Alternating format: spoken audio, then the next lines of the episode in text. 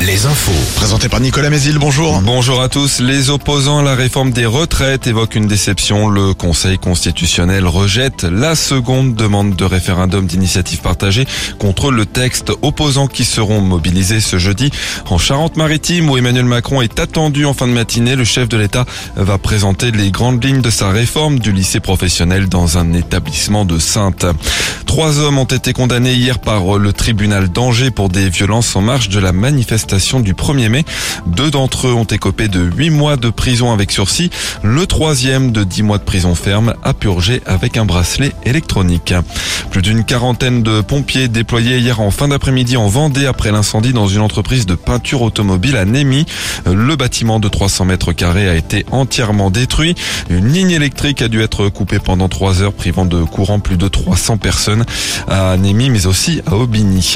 Un dispositif de pompiers est d'ailleurs encore sur place ce matin pour surveiller de potentielles reprises.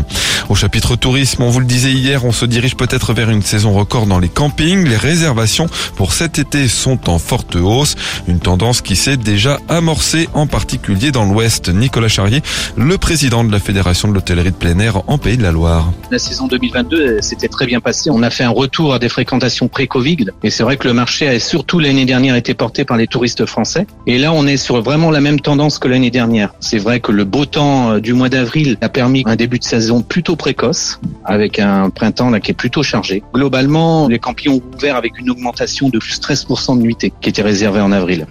Et le mois de mai, euh, il se présente également sur de bons augures. On est sur plus 50% de réservation de nuitées par rapport à 2022, qui était déjà une excellente saison. Et pour les voyageurs, la SNCF ouvre ce matin la vente de billets pour la période du 4 septembre au 8 novembre. Ça concerne les TGV et les intercités. Cette période couvre notamment la Coupe du Monde de rugby qui se déroule en France en septembre et en octobre. Et le foot, Nantes s'enfonce au classement de Ligue 1. Les Canaries sont maintenant 17e et donc en position de relégable après leur défaite 2-0 hier soir à Brest.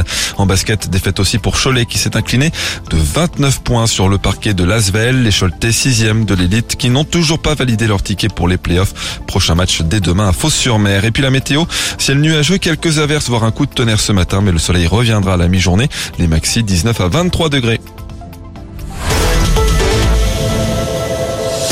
Alouette, Alouette, le 6-10 le 6-10. de Nico et Julie. On espère que vous allez bien.